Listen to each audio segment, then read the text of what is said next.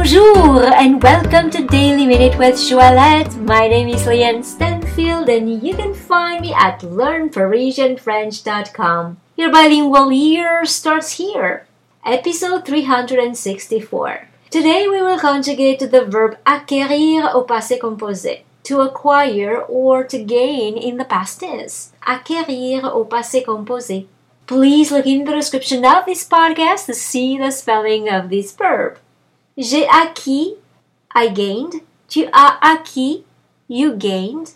Il a acquis, he gained. Elle a acquis, she gained. Nous avons acquis, we gained. Vous avez acquis, you gained. Ils ont acquis, they gained masculine. Elles ont acquis, they gained feminine.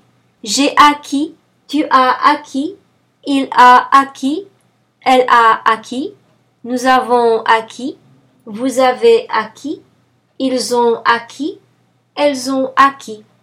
And now it is your turn to post for me your questions, your comments, or a sentence using the verb acquérir au passé composé. For instance, j'ai acquis le respect.